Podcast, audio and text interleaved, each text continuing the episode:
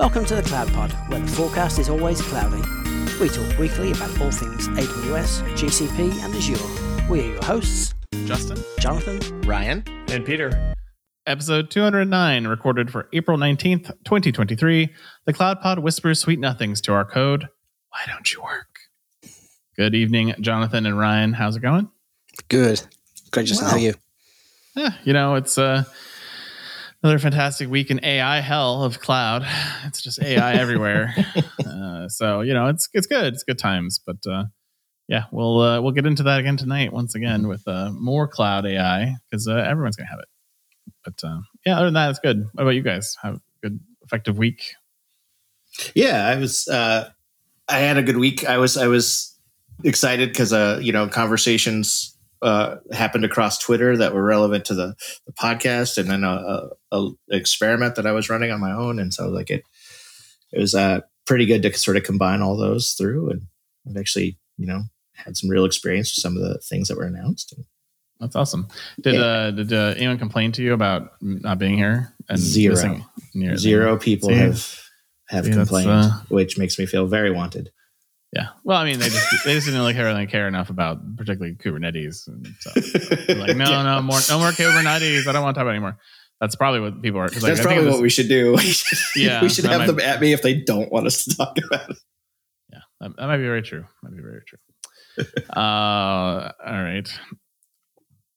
All right, well, let's get into it then. AWS news of the week. Uh, Code Whisperer is now generally available uh, and also now includes an individual tier that's free for use for all developers, which I was not expecting. So if you would like to use Code Whisper and you do not have an AWS account, you can use it with just an email account uh, and plug it right into your IDE of choice, uh, which could be VS Code, IntelliJ, CLion, Goland, uh, Golang uh, WebSolar, Rider, PHP Storm, PyCharm, RubyMine, DataGrip, natively, and uh, native tools like Cloud9 and Lambda Console all have it available to you uh, to use. And you can support, of course, Python, Java, JavaScript, TypeScript, C Sharp, Go, Rust, PHP, and more. Uh, the only thing you don't get is security is limited, I believe, to only Python, uh, Java, and uh, one other language I'm forgetting. But uh, yeah, that's uh, it's nice to see that this is out and about. price wise, it's about the same price I think as GitHub Copilot, other than the free tier, which is free for you. But if you're an enterprise and you want to have enterprise controls, like you know organizational management and policy management. how your code moves around, that's about $19 a user per month, which I believe is right about at the exact same mark GitHub Copilot is, if I recall the last time I looked at their pricing. It's a neat product. I play with it. I'm super happy that they've launched with so many uh, with so many uh, different languages supported, mm-hmm. and so much support for different IDEs. It's it's a great launch. I, I still think it mostly replace uh, replaces uh, you know, like copy and pasting from documentation a lot of the time. You know, the Boto three docs are very good, probably the, the best in the industry, and I think it, it does a very good job of, of sort of filling in the blanks in, in some regards in terms of copy pasting those API examples and things into, into code. But it's definitely a time saver. Um, I'd pay the twenty dollars a month for the uh, for the service, even if there wasn't a free tier simply just to just to make it easy to to do that boilerplate stuff. I'd like to see in the future, you know, a, a bit more thought. I guess is is the is the thing kind of going into the the software that gets built by these tools.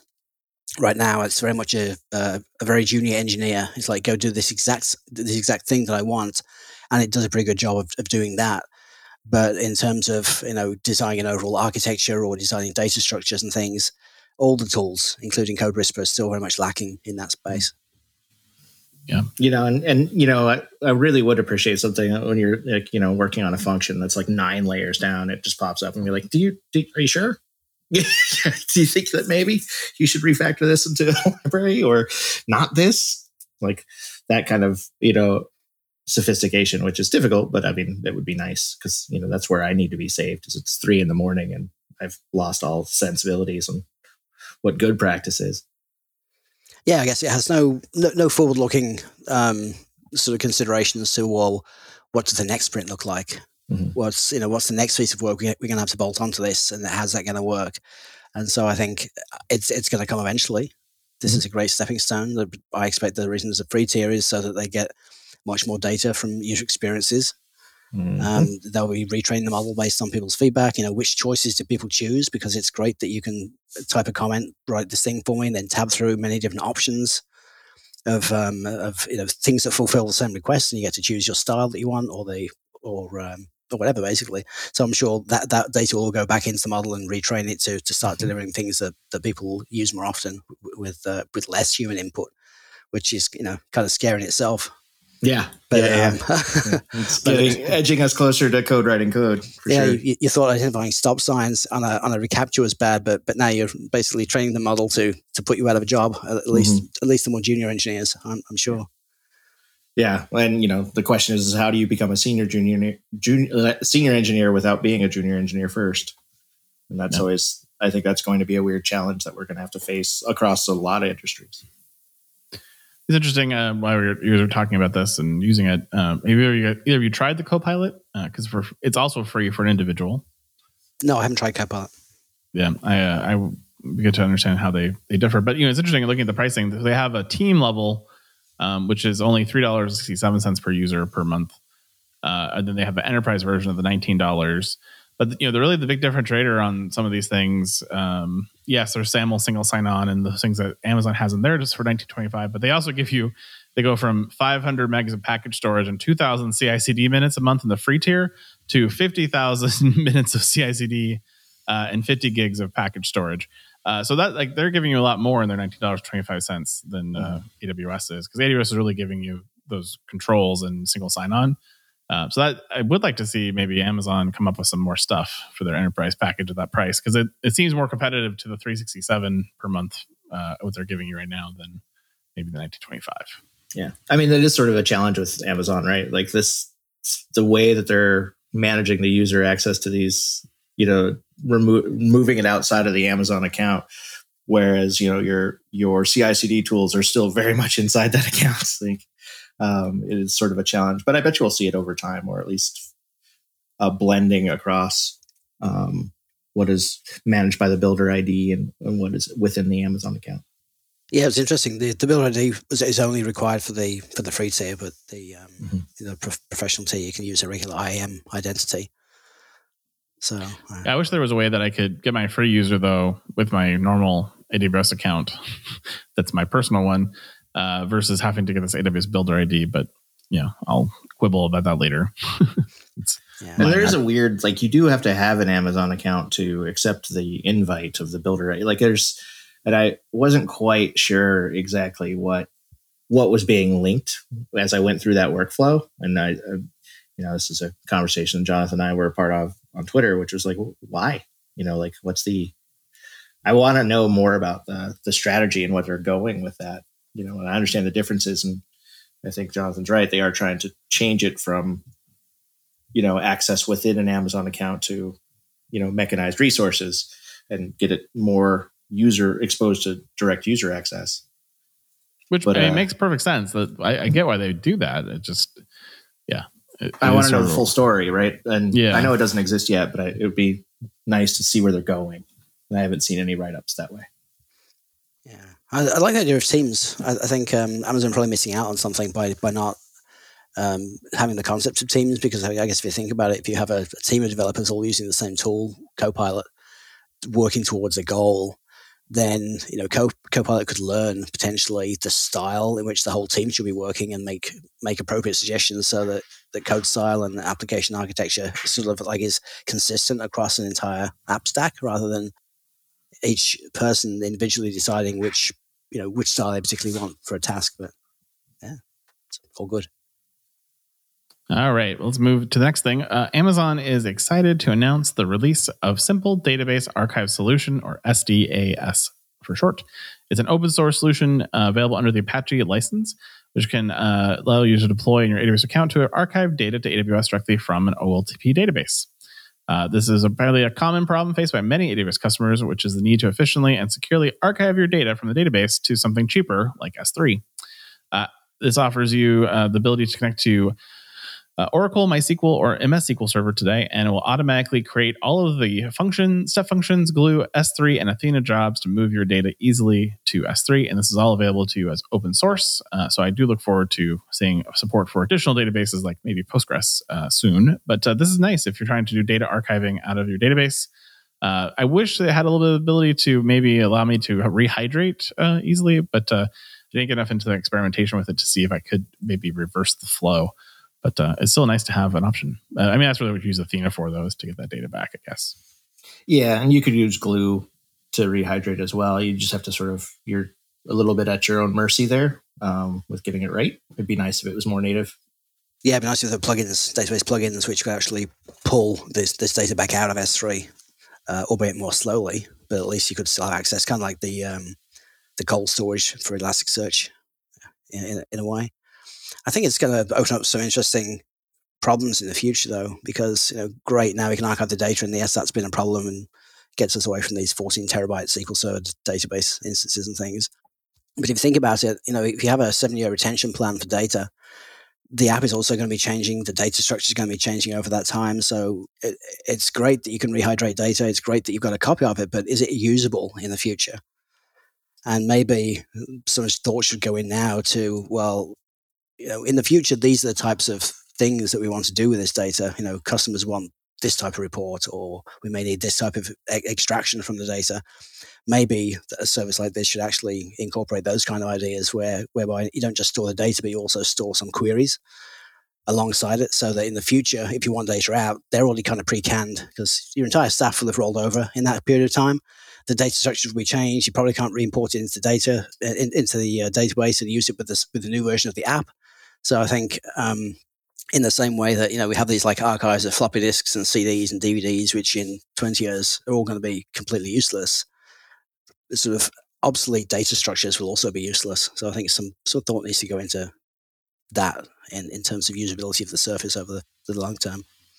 Yeah, I mean it's clear from the write up that they're the the purpose is not really to make that data usable, right? It's to store it for compliance and regulatory reasons, right? So it's yeah, like checkbox. Can you get it out when the when the lawsuit's filed? I think is the success criteria, right? Like so, it's yeah, yeah. I mean, it would be a fun story to have to delete customers' data that's now gone through this pipeline. mm-hmm. Uh, well, it's finally happened. Uh, I thought it might happen maybe at re:Inforce, uh, or maybe they do something, you know, at another event. But uh, they decided they probably couldn't wait. Amazon is getting into the AI business with some new tools for building generative AI, of course. Uh, you know, this is an exciting inflection point, I guess. Uh, and most customer experiences and applications will be reinvented with generative AI in the next 12 months. Uh, so it'll be everywhere, everywhere. Uh, of course, AI and ML have been a focus for Amazon for over 20 years. Of course, not enough to be first to market, but uh, third mover like Google is a good place for Amazon to be maybe in this one because uh, there's a lot of fighting to happen still in this space. Uh, so they're announcing Amazon Bedrock, uh, which is a new service that makes foundational models uh, from AI 21 Labs, Anthropic Stability AI, and Amazon accessible via an API.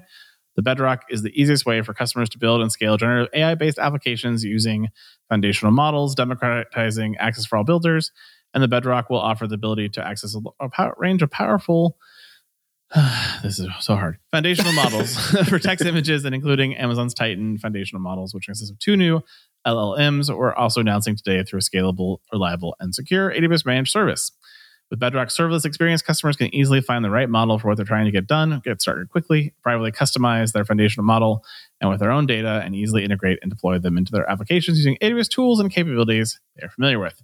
And they also announced the Trainium 1 and Infinium 2 instances are also generally available to power all of this new generative AI work you're doing out there.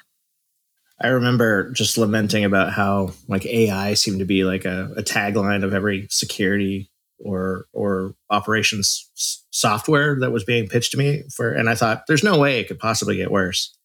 And what a fool I was because it is really you can't open a uh, a news article without it being somehow related to AI these days and it's crazy to me that you know how much it's going on and I can't even keep up at all. Like I don't understand how this service compares to, you know, the, some of the the work being done by OpenAI and what what's being incorporated into like I I don't even know how they relate. Like it's crazy. Like I know there's models, I know we train them, and I know that eventually I won't have to do any more work. But past that, I'm really lost. Yeah, I don't think we're in a position to even predict what what the space is going to look like in in six months or even twelve months time from from now. I think that the rate of innovation in this area is going to be absolutely exponential, and uh, yeah. the, the, the cloud space will look entirely different yeah. very very quickly. And yeah, just the the impact, like it's going to be crazy in the new Terminator reboot, where the Cloud Pod mercilessly mocked AI and was first to be murdered by the AIs taking over the world, uh, you know, we'll remember this. I'm just hoping it's slightly offset that I very frequently tell my Echo devices please and thank you. Like that's that's I hope that maybe you know. Well, I, I, mean, I'm not doubting that doesn't help, but uh, you know, they're killing everybody. They don't care that you said please and thank no, you. probably not. Yeah. I, I, don't know of any Terminators that were like, oh, they said they said please don't yeah. kill me, and they this they guy's okay, right? Yeah, yeah, it's fine. I think we're in an interesting place right now because these models are very static. You know, the Chat GPT mm-hmm. is built on data that that ended around about the end of 2021, so it's a little out of date. Mm-hmm. What what they don't do, what none of them do, as far as I know, at least the commercially available ones, are sort of update their own internal representations of knowledge based on no the exchanges that they're having with users today. So it's it's mm-hmm. very deterministic. Um, I, I, think like the next evolution of this stuff is going to be well now the models. You know, now, now they do become conscious in, mm-hmm. in a mm-hmm. sense. do you think it has to get cheaper and more efficient for that to happen? Because it's still crazy expensive to retrain that model on a large data set. Yeah. Yeah. And I think I think the sort of sidestepping the requirement to, to retrain an entire thing from scratch and allowing it to incrementally update itself based on new information is is going to be the next big game changer. All right, let's move to Google, who also has AI stuff. no way. Yeah, shocker. Uh, Google has released a new cloud automation toolkit for healthcare organizations and previewed the Med Palm P A L M to neural, neural network capable of answering medical exam questions. And mostly, what I think I take out of this is I hope WebMD updates to this new model very quickly uh, so I can get something other than cancer after three questions. yeah, I mean, how hard is it to train a model just to return that it's probably cancer, which yeah. is what I assume this does. All right, next story. Uh, Google is announcing the public preview of BigQuery Change Data Capture, or CDC, for those in the database space, to meet the evolving demands. This capability joins their existing Datastream for BigQuery solution, which helps you seamlessly replicate data from relational database such as MySQL, PostgreSQL, AlloyDB, and Oracle directly into BigQuery. Of course, that means that you're doing ETL type work uh, through that Datastream. That may not be good enough for you, and that you need actually to have every change made to every table tracked through CDC. And so BigQuery's native CD support allows you to directly replicate, insert, update, and or delete changes from source systems into BigQuery without the complex DML merge-based ETL pipelines. Boo. This really feels like the BigQuery team is just like almost like just challenging customer requests at this point. Like, fine, we'll just we'll incorporate every database functionality into the, into this. yeah. Whatever you want with your data, we will yeah. now make it now make it applicable. But uh, what's your next excuse? Uh, my experience at CDC is, you know, you basically capture the change data and you shove it onto a Kafka queue, and then you process it into BigQuery or into other, uh, you know, CD, uh, GCP uh, storage solutions. So you have, then you, you know, you can use BigQuery to query it. So you're definitely cutting out the middleman, which is super appreciated. Mm-hmm. It's funny because it's not new technology. I mean, databases have replicated to each other. It, it, nodes in their own clusters mm-hmm. using streaming logs like this for you know mm-hmm. literally decades. So I'm surprised it wasn't an existing feature um, especially in updating something like BigQuery where you don't want to have to do bulk data loads of you know, terabytes of data at a time. It makes makes total sense. I think it's really the cost of you know BigQuery like solutions coming down, and you know for large data sets, right? And just and also license costs of a lot of the big enterprise you know database solutions going up, and so like I think it's the you're right. This is nothing new. If you think about like you know a data migration service into a cloud. Like this is effectively a lot of the same sort of technology that's underlying all of that. But it's just not, you know, like now I think it's either an acceptance, like the as you know, as a community, we're like, oh no, that's a good idea. We can put that data over there for application use, or or it's just becoming more cost effective. I can't tell. Yeah, I remember using streams from DynamoDB and how, how useful that is because we don't care when data doesn't change because nothing's changed, but we do care when right. stuff has changed. So having the, having those hooks into into changes in state is is really important. So mm-hmm. cool. Yeah, I was just looking up SQL Server CDC. It came out with uh, SQL 2008. So yeah, mm. it's been around for a while.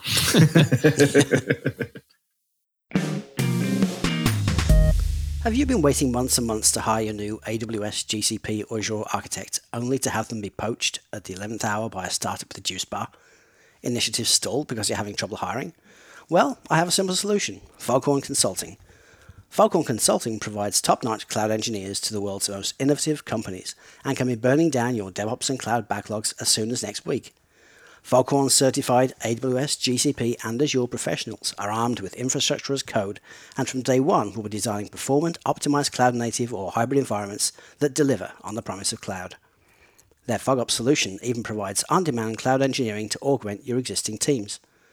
Visit www.foghornconsulting.com or send an email to cloudtalentnow at foghornconsulting.com and tell them the CloudPod sent you. Your dedicated FogOps team is with you for the long haul and they bring their own juice.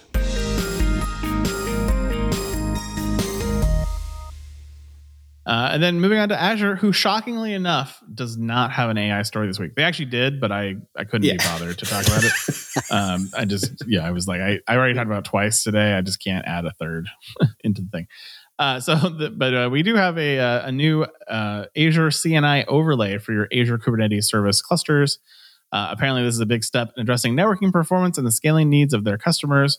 Apparently, customers have constantly been pushing the scale and performance boundaries of their existing networking in AKS and have needed faster throughput for their container workloads. Basically, the difference of this is that the prior implementation used the KubeNet plugin, which is an existing overlay network solution built on Azure Route Tables and the Bridge plugin. And uh, it was only recommended for uh, clusters of no more than 400 nodes or 200 nodes in a dual stack cluster.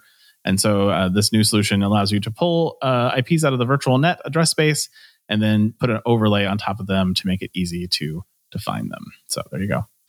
Yeah, these solutions are they're kind of strange, right? Because it doesn't seem like a whole lot of much, but then the how this actually manifests is you know where you start you want to deploy a new um, cluster on Azure and you realize that you have to you know scale out your network to support a slash 16 or slash 17 you know, because it's got to have an addressable space for each one of your pods and containers. And sometimes the service itself doesn't let you sort of tailor that, right? Like EKS for a long time in Amazon, it, it was just defined. You had to deal with it. You couldn't deploy it into, uh, you know, you couldn't modify basically the network settings at all. So things like this really simplify that, right? Because you can run it, you know, without needing that direct access to your your network and you can address the pods and stuff inside your cluster on isolated IP space. And if it doesn't need to talk directly to other infrastructure, you're good to go just as it is. So this is a great usability feature for AKS. I think networking, networking just needs to go away. Like all the these, these constraints are just so bizarre. Like, uh, okay, so we don't have these addresses to choose from. Like, what difference does it make? Like, from the from, mm-hmm. from the perspective of communication between one service and another, what difference does it make what kind of address it has or where, where the address comes from or anything else? Like, what matters is is this service, is this instance of this service running in a place that wants to talk to either a particular instance or any instance in another service? Like that, that should all just completely disappear. It should all be invisible to to anybody who who cares about deploying and running applications in the cloud. That is the dream for yeah. sure. Which is a great segue to this week's cloud journey. Where we're going to talk about uh, Kubernetes and how does it support your cloud native architecture. Uh, and I guess my first question for both of you guys is why does it have to be Kubernetes? Why? Like I like I'm an ECS fanboy. You guys know this. Mm-hmm. Well, because the internet said it has to be Kubernetes.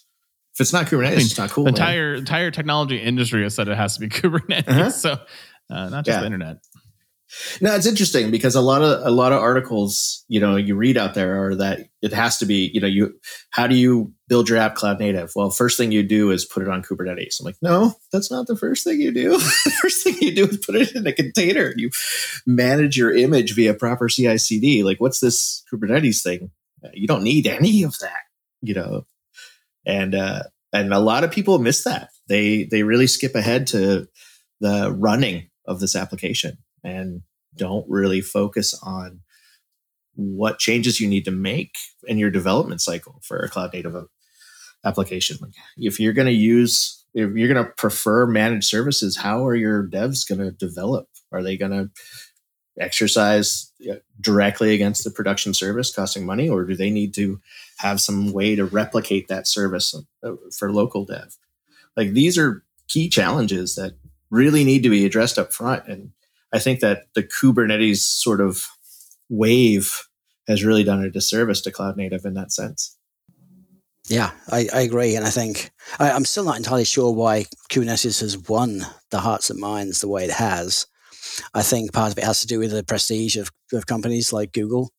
You know, everyone wants to do things the Google way. Google, you know, look, look at Google doing SRE, look at Google doing DevOps, look at Google doing all these cool things, and people going to idolize the, the, the people and the processes and the tools that they build. And isn't it fantastic? And they've done a fan, they've done a really great job of advocating for this for the tooling. Um, you know, where's where's OpenShift? Where's the coolness around OpenShift? Nobody cares about OpenShift. It's it's you know it's it's old legacy stuff that, that you're running in a data center. Nobody does anyone run OpenShift in the cloud? I, I have no idea. if you're already in bed with Red Hat, you know maybe. Yeah, you know, like that's, I, I think that's a lot of it. Kubernetes is open source. You know, a lot of these solutions aren't. Yeah. OpenShift really is just Kubernetes under the hood, right? With some layers on top of it. Right. So yeah, like there's, there's, a lot of different things to choose from. There's this, this ECS, you know, there's Fargate, which is a different, slightly different type of abstraction, I guess, that takes care of the infrastructure as well. Mm-hmm. Um, you know, you could do Docker Swarm locally. Uh, Podman's a good solution for local development. There's lots of different ways to orchestrate containers, but Kubernetes is, is one. Kind of unfortunately, I think, because it's just so complex. Uh, it's it's great if you've got a team. You know, just like deploying an application you know, in a in a data center, it, you've got a network team, you've got a virtualization team, you've got a systems team who spin up machines. It's great if you have that supporting infrastructure for for an, a, developer to to spin up an app because they have those people there to do those to fulfill those roles. Um, and I think uh, Kubernetes just kind of brings in the same requirements really of you need a team to run it. You need to understand how it works. It's not simple. It doesn't do a lot of things that people think it does. Those are all plugins. Oh, you want ingress? Well, you have a controller for that. Oh, you want auto scaling? You need a controller for that. It's really just a framework for orchestration more, more than the tool in itself. Whereas I think ECS uh, and Fargate, some of the other tools are, are, actually more complete solutions and probably easier for people to step into first. Yeah, I couldn't agree more. I, I lost, you know, I argued with Ryan for a very long time about uh, Kubernetes versus ECS, and eventually won. and win. then he, you know, he drank the Kool Aid. But you know, we have both admitted that yeah, Kubernetes is the future and everywhere everyone's going to go eventually. But uh, for what we were trying to do, which was just run a container and needed basic orchestration, it was beautiful. ECS was great. Well, you won't convince me that ECS wasn't the right answer. It's just that Kubernetes, despite being the wrong answer, is still the future, right? Because yeah. it's it's yeah. closer to managing your own hypervisors than it is uh, a developer platform and in my opinion. And we would never ask developers to like support a local version of vmware or Xen to to run their own vms for local development right? And but yet we do expect them to do that with kubernetes and there's you know there's tooling and there's a lot of different options that make are available to make it easier but i, I think it's the wrong wrong tool for the job in my opinion i mean i, I sort of feel like it I really wanted serverless to be kind of the cloud native pattern of, of choice, but you know, it took so long to fix things like cold start and to do things like Kubernetes really kind of filled the vacuum and you know, it simplified not having to worry about the eventing so much because you know, most dev teams just install eventing as Kafka and say, we just send shit over there and hope for the best mm-hmm. uh, versus actually really understanding how eventing is supposed to work. And so Kubernetes kind of became the how do I run a server like workload without a server? Um, and so it, it, did really stifle some of the cloud native uh, innovation that was happening in serverless. I still think serverless is long term the right play. If you're, you know, especially if you're in greenfield today, I think serverless has a lot of value to you. Um, but I do understand from the legacy pattern side that Kubernetes can add a lot of value to that. Um, and you know, and really just containers in general. You know, we talked about previously. I think last time we talked about cloud journeys about Docker and how it made packaging easier, how it simplified microservices uh, breakdown. So you got to have something to orchestrate it. And just, I, I, hope someday we we get to the end of Kubernetes as this, uh, you know, end all be all tool and say, look, we need something simpler and easier that just works. And maybe ECS has a new day in the sun.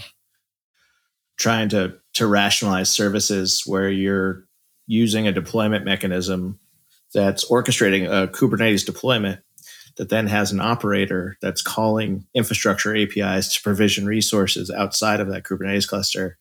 Like from a you know a centralized platform team or providing cloud as a service, like I don't know how to how to do that safely. Like it's there's a lot there that is very well, I mean, complex and hard to put guardrails around.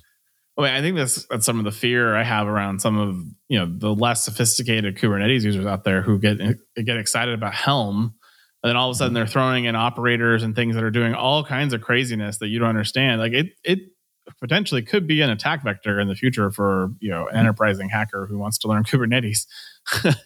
uh, that you know there's potentially exploits that could be done that uh, potentially are very damaging uh, to your environment. So you know, do be careful. Uh, as all technology has, there are sharp edges. but uh, you know, the other other one that kind of comes up a lot once you get into Kubernetes is okay. Then how do I route my services between different pods and services? And that's where mesh kind of comes into play with this. And how does uh, mesh ultimately help with this cloud native architecture?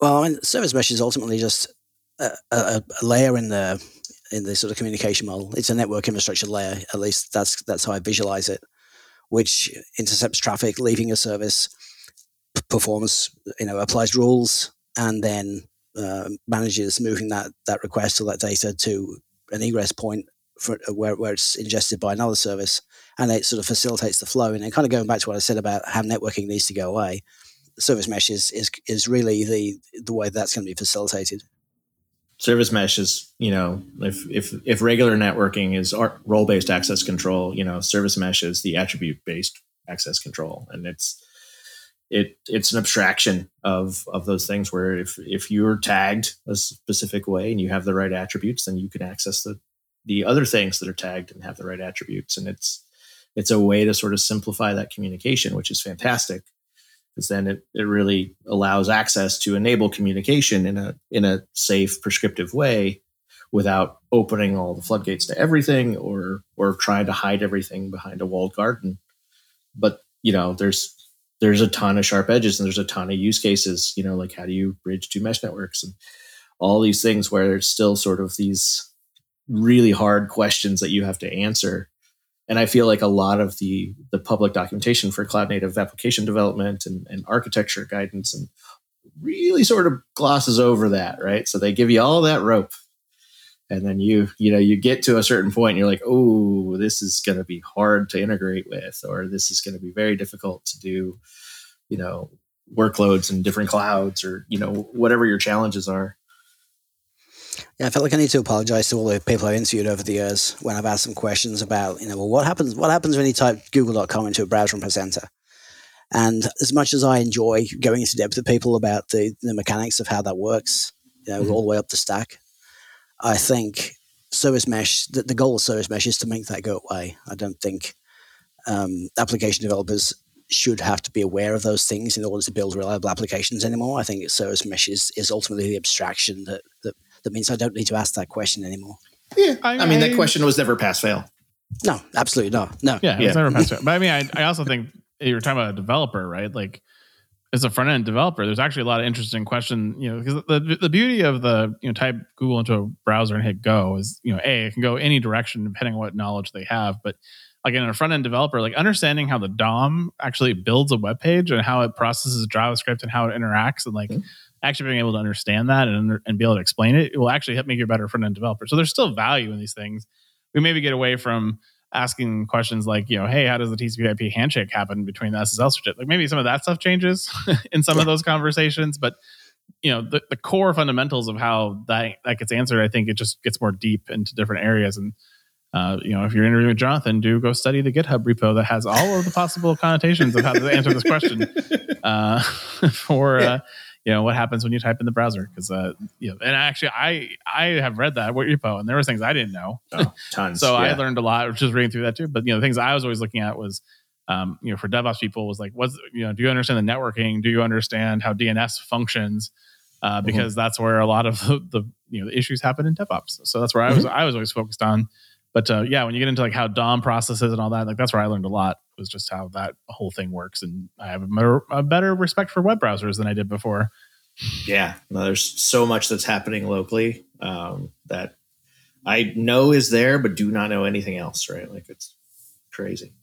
Yeah, I've had some really good answers to that. Some some very interesting answers, and in fact, answers that I, I couldn't really respond to because it's completely beyond my area of expertise. You know, had had people talk about, well, you know, actually, well, when you press enter on the keyboard, this message gets sent by the USB bus, and then it goes through mm-hmm. all these kernel mm-hmm. processes, and then hooks into this stuff. Like, wow, okay, that wasn't expecting yeah. that for this for this question, but that is a fantastic answer. Thank you very much.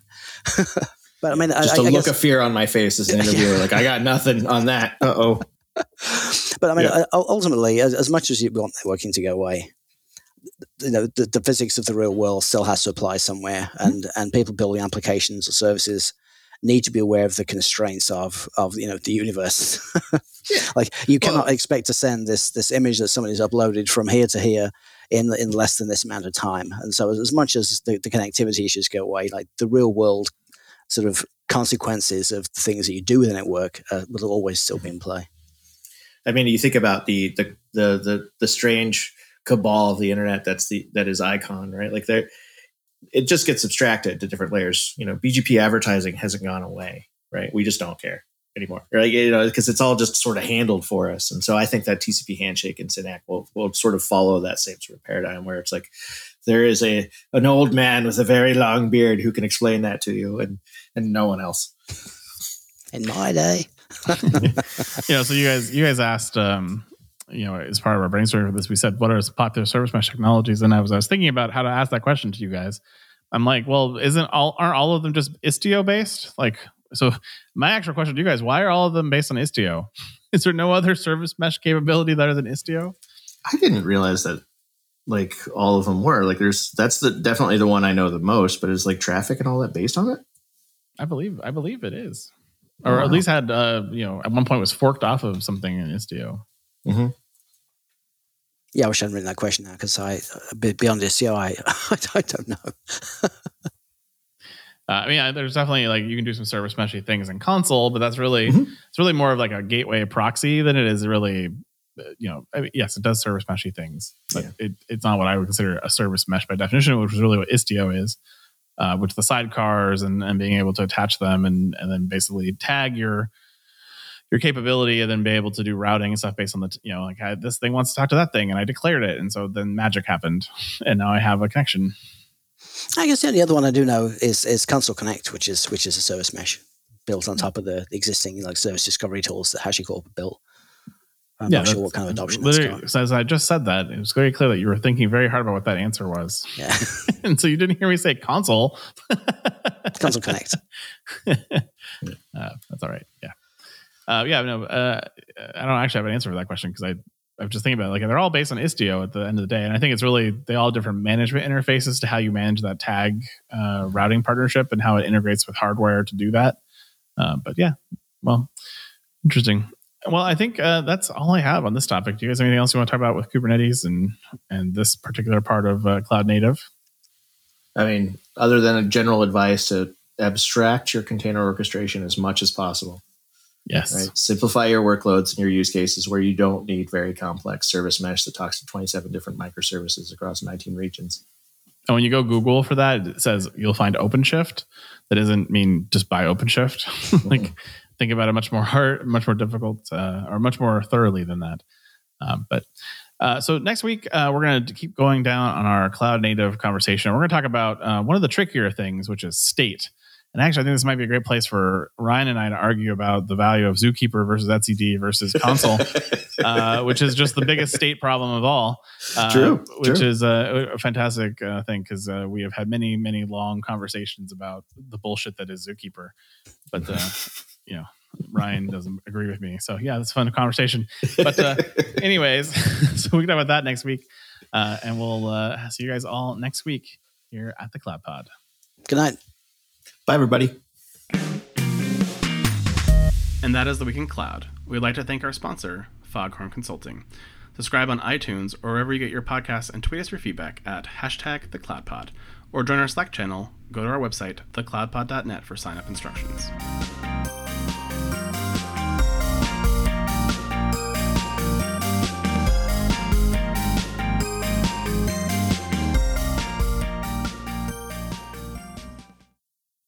instructions. I, I do have an after show for you guys. So uh, we talked about uh, we talked about uh, Zuckerberg and his year of efficiency, of course. Mm. And so he's you know this week he laid off another four thousand employees. So you know the year of efficiency continues, but there are some side effects of the year of efficiency that uh, I picked up on. Uh, and so mass layoffs and absentee bosses create a moral crisis at Meta. Uh, employees apparently are joking about being fired on internal Slack teams, and a rampant gallows humor now exists inside the company as they see meetings being scheduled with HR or different things and go, Up, I'm fired. See you guys later. and they go to their HR meetings. Uh, employees are also complaining, though, uh, that where Meta's top executives have moved away from Silicon Valley, resulting in individual contributors and now no middle managers as they've been laid off, wandering around. And and apparently Zuckerberg is off on paternity leave. That there's no one leading the ship at Facebook because there's no leadership there. Uh, apparently, overall, between the layoffs, the absentee leadership, and concerns with the future strategic direction of Mark Zuckerberg himself, has negatively hurt employee morale. Shocker, shocker! I tell you. I mean, gallows humor is just how you know any sane. how we get through life and tech. yeah right? any sane person deals with that, right? Like, good on them for you know making the jokes.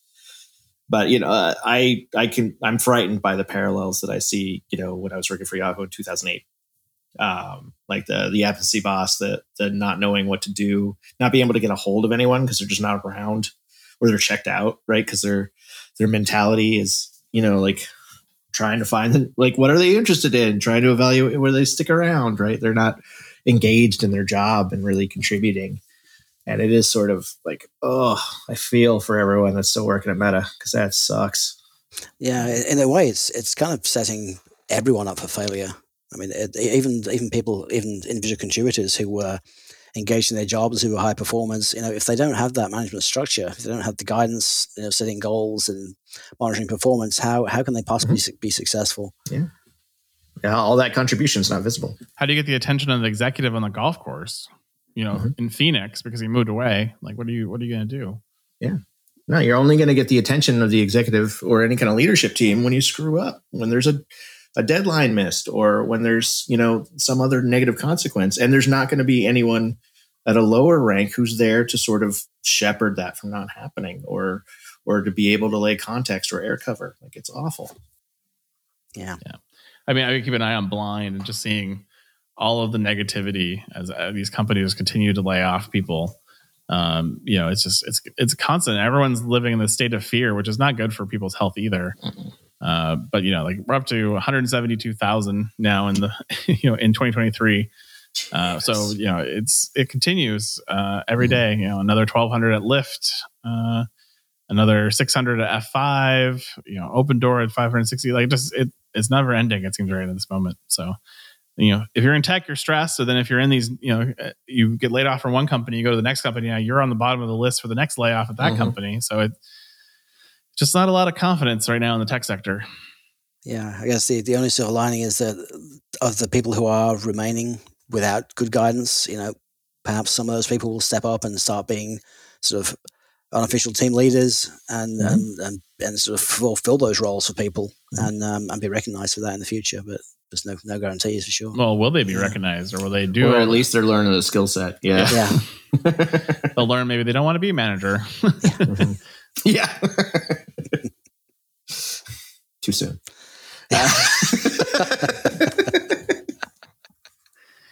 Uh, Yeah. yeah, well, that, that was a good follow up to our year of efficiency uh, we talked about previously. So Yeah, he better have some really good metrics coming in, you know, Q3, Q4 this year, right? I mean, yeah, he's got to he's got to hit his numbers Wall Yeah. Street wise, man, or else he's going to get bludgeoned by the Yeah. street. So we'll see we'll see how that all works out for him. Um, you know, but he's on paternity leave right now. So what's what's really happening at Meta right now? Right. And Sandberg, Sheryl Sandberg stepped down, right? So she was, Yeah, you she's know, she's kept that running for a long time. And like, I don't know who's, who's there left that can really fill in for, for Mark. Yikes. yeah, I mean, after Sheryl left, you kind of didn't you lost who was uh you know who was the number two in charge. Who else? Yeah. There's, Yeah, I mean, I'm sure they have them. I just they're just not as visible as she was. But yeah, she left in September 2022. Um, so she's been gone, you know, just under, just a little bit over a year and a half a year now. So, Mm. but all right, guys, we'll talk to you later. All right. See you later. See ya.